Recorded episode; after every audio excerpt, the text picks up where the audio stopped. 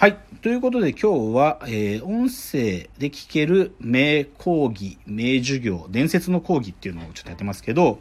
で、音声で聞く思想家っていう意味での二人目がですね、吉本隆明さん。まあ、吉本龍明さん。まあ、龍明さん、龍明さんって言われるけど、まあ、吉本隆明氏は、1924年生まれ、大正13年から2012年までご存命だったんだね。まあ、でも彼はまあ批評家ですよね。まあ、彼は僕なんかはどっちかというと大学で、まあ彼は東工大出身だから、で東工大にもね、時々来てて、講義も持ってて、僕はでもその時の講義は聞けてないんだけど、で、その、まあ、まず、でもまあ、吉本龍明が何者かっていうのをじゃあ知りたかったらって話で言うと、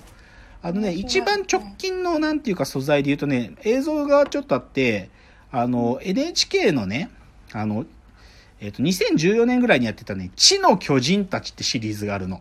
えっと、戦後史証言プロジェクト、日本人は何を目指してきたのかっていう大きいプロジェクトの中の地の巨人たちってシリーズがあって、全8回あったんだけど、例えば1回目が湯川秀樹やったり、2回目が丸山正夫だったり、で、あと、じゃあ、手塚治虫が最後だったり、三島由紀夫がいたりとか、まあそういうのをやってたのの、第5回が、あの、吉本隆明やったんですよ。で、まあそれなんかは、吉本隆明に影響を受けた上野千鶴子さんとかも出てきたりとかして、まあ僕はまあ楽しく見たけど、で、で、その吉本隆明がじゃあ、今日の話なんで出てくるかっていうと、実はこの吉本隆明の音声っていうのを管理してる人がいて、それが誰かっつうと、糸井重里さんなんですよ。へうん。で、僕の今手元にあるのは、2010年のブルータスだけど、2010年のブルータスがね、吉本隆明特集だったんですよね。はい、で、この吉本隆明特集だったんだけど、これが実は、ほぼ日と作った吉本隆明特集で、実は吉本隆明さんと糸井重里さん、一緒、糸井重里さんというのはね、もう30年ぐらい親交があって、まあ、あの、吉本龍明さんがこう、広告コピーとかの批評をしてた時期に多分、こう、ご一緒してたんだと思うんだけど、で、それでまあ、糸井重里さんは、その、龍明さんの思想っていうのはすごく影響を受けていて、で、彼がやっていたプロジェクトっていうのが、吉本隆明プロジェクトつって、吉本龍明さんの183の講演を全部音声ファイルにして、あの、オープンソースっていうか、もうこれ、これはね、フリーで誰でも聞けます。あの、あそうなんです、ね、そう、だからほぼ日刊糸井新聞、まあ、ほぼ日のホームページに、この吉本龍明プロジェクトってあって、ここ行くとね、全部聞けます。えそう、だから、これはね、まあ僕もちょくちょく聞いてるけど、非常にいいですよ。やっぱり、こう、吉本龍明の言葉っつうのがね、やっぱり時代を超えて響くものがたくさんありますから。うん。でこれも、だからそういうね、思想家たちのなんか話を音声で聞けるっていう、まあ貴重な素材なんで、で、これはタダで公開されてるから、これはぜひおすすめですね。吉本龍明のこの糸井重里。だから本も、まあブルータスで、この吉本龍高木特集もあるし、糸井重里さんのこういうあの、ブルータスの特別選手の糸井重里本とかもあるんだけど、ここにもよく吉本龍明のページとか出てくるから。そういうので、まあ、吉本隆明を知りながら、このじいさんが一体何を喋ってる人なんだっていうのが、よく聞けるっていうので、ぜひおすすめです。だからちょっとこの、まず、音、音声で聞く思想家たち、ちょっと小林秀夫さんと吉本隆明さんのお二人を紹介しました。これは気になる。はい。はい、ぜひおすすめです。じゃあ次、こっからはですね、音声で聞く作家たちという話をしたいです。はい、で、きから僕が小林秀夫 CD とかも含めてなんだけど、この新潮の CD、新潮、あの、し、あの、新潮ですね。あの、出版社新潮の、新潮の出してるこの CD のシリーズ。まあ、もともとはカセットなんだけど、これがね、非常にいいんですよ。で、その中で僕は大好きなの、ぜひまず最初。これです。星新一さんの、えっ、ー、とですね、ひらめきの法則という CD が出てるんです。へまあ、ショートショートの始祖ですよね、星新一さん。その星新一さんが、アイデアとか作品作りについて、彼のなんていうか、もう方法論について結構丁寧に語ってるんですよ。明かしちゃうんですね。そうです。これね、まあ、星新一さんはね、どっちかというとね、あの、小林秀夫さんは声高いけど、あの、星さんはね、声低いのよ。ええー、そう声低い。意外、意外だけどね、すごい声低くって、ゆっくり喋るゆっくり。なんか、僕が知ってる星さんってもっと劇場家だから、声荒げたりするのかと思うけど、なんか優しくね、ゆっくり喋ってくれる。で、これぜひおすすめ。ひらめきの法則。これはね、CD1 枚なんですよ。あ、そうなんですね。うん。で、まあ、ちょっと星さんの話すると、僕は星新一好きですから、で、でも僕だけじゃなくて星新一ファンは多いですよ、やっぱり。星新一ファン多い。で、その星新一ファンのためにぜひ一冊お勧めしたいのが、これですね。この本ぜひ紹介したい。はい。西章葉月さんという、まあ、なんていうのかな、ちゃジャーナリスティックな、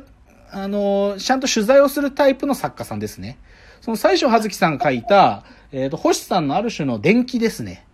星新一、1001話を作った人という、新潮社から出てる本、2007年に出てる本があって、これは本当に星さんと親交があった人とかに一人一人にこうお会いしに行って、話聞いて、で、だから星さんの、それこそ星さんが製薬会社の、まあ、御曹司だからね、彼は。あ、そうなんですね。そうですよ。星、星製薬だったかな。まあ、そ、そこで、だけどその会社星さんが潰しちゃうんだよね。まあ、潰しちゃうっていうか時代の波もあって潰れちゃって、で、さ、で、だけど星さんはもともとはその SF っていうか小説書きたかったんだけど、でも、とかそういう、そういう頃頃からの話とか、あと、その星さんが、まあもうスター、なんていうかな、ショートショートで売れたけど、そのショートショートで売れた後に、なんていうのかな、あんなのは文学ですかって、こう、分断から言われるのに対して星さんが怒る話とかね。あとやっぱり彼は SF の思想でもあるから、SF ってものが文学かねなんてことをね、見た文学とかに行った時に言われて怒るんだよ、彼、星さんが。星さんよく怒るんだけど。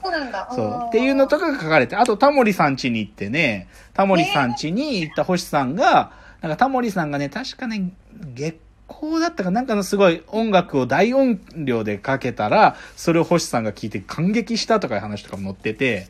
で、ね、これ確かホームページもあって、その取材した方たちお一人一人の確か、あの、コメントも載ってるページとか確かあったと思うよ。だからこれ星ファンは、この星新一千一話を作った人って多分みんな読んでるんじゃないかな。まあでも、でもその、この星さんがどういうお声で喋ってたかっていうのが聞けるのがこのひらめきの法則ですよ。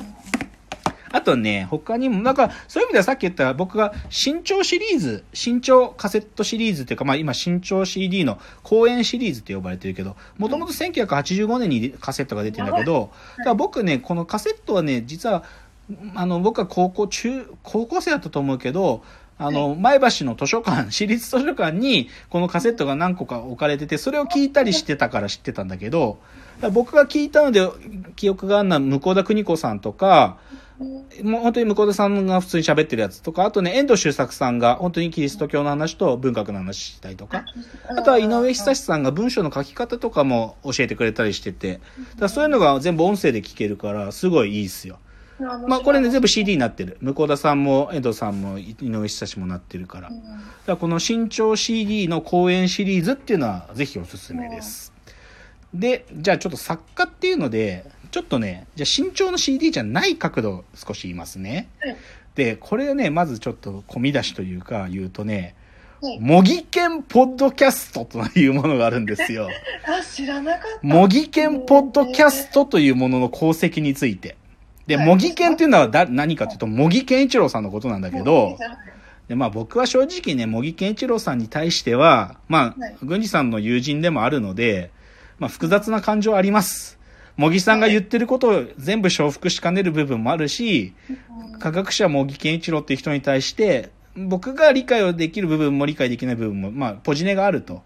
なんだけど、で、でね、僕はでも、その茂木健一郎さんの最大の、僕の中でだよ。僕の中での茂木健一郎さんの最大の功績は、ポッドキャストでデータを残してることなのよ。音声ファイルを。うん、音声ファイルを。で、それはね、やっぱり僕にとって、それこそこの模擬犬ポッドキャストがネット上に上がり出したのは2005年とか2006年ぐらいなんだけど、その頃僕はやっぱり軍事ペギオユキオの解読を始めてたフェーズだから、で、とか、だからそういう意味で軍事ペギオユキオがやっぱり誰とどう違うか、もしくは誰とシンパシーを持って一緒に勉強会、研究会やってるかってことはすっげえ、もう調べに調べてたわけ。その中で、模擬犬ポッドキャストは、軍事ペギオユキオと、まあ、茂木健一郎と、あとまあ、彼らの仲間である池上隆と、で、あとは、郡司さんの盟友である塩谷健さんと、っていうのが一度に返す研究会とかで、どういうやりとりをしてるかっていうのが音声で残ってんのよ。マジですか？そう。だ。から、茂木さんの、あの、研究発表っていうか、スピーチの後に、郡司さんが質問したりとか、塩谷さんが質問したりすると、やっぱり、茂木さんとの違いが明確なんでね。明らかに違う。明らかに違うっていうのは、やっぱり、郡司さんとか塩谷さんが言うことを、茂木さんはやっぱり理解してないよね。茂木茂木さん自身も言う。わかんないんだと、この二人が言うことがと。で、同時にあとやっぱり池上さんが言ってることとのすれ違いもわかるんで、それが音声で残ってるっていうのがポイントなんよ。もだから、そういう意味で僕は模擬研ポッドキャスター、科学者、僕にとっての重要な資料、一次資料だったわけ。でめっちゃ気になるんですけど、はい。そのあの議論の食い違いとかそうはいいうなんか温度差っていうのを竹野内さんどこに感じましたか？いややっぱりロジック、論理、論理だけど、でもやっぱり、そのテキストで見ちゃうとさ、例えば、えっ、と、現代思想で何かの特集号で、物理の特集号だったかな、茂木さん、池上隆さん、郡司さんが3人で出てる、あの、現代思想とかあるんだよ。で、それテキストで書いてあってさ、まあ、文章って読める意味でのなんかこう違いはわかるんだけど、でも、なんか、ほん、一番ここの部分に俺は抵抗したいと思ってる部分っていうのはさ、やっぱり文字情報になった時消えちゃってんだよね。で、音声だとそれがね、わ露骨にわかんだよね。あ、茂木さんはここまで論理のには付き合ってくるけど、こっから先来ようとしてないんだなとかがわかる。っていうので、あ、ちょっと次、じゃあ、茂木県ポッドキャストの話、ちょっと次にもうちょっと引き継ぎますね。次のチャプターです。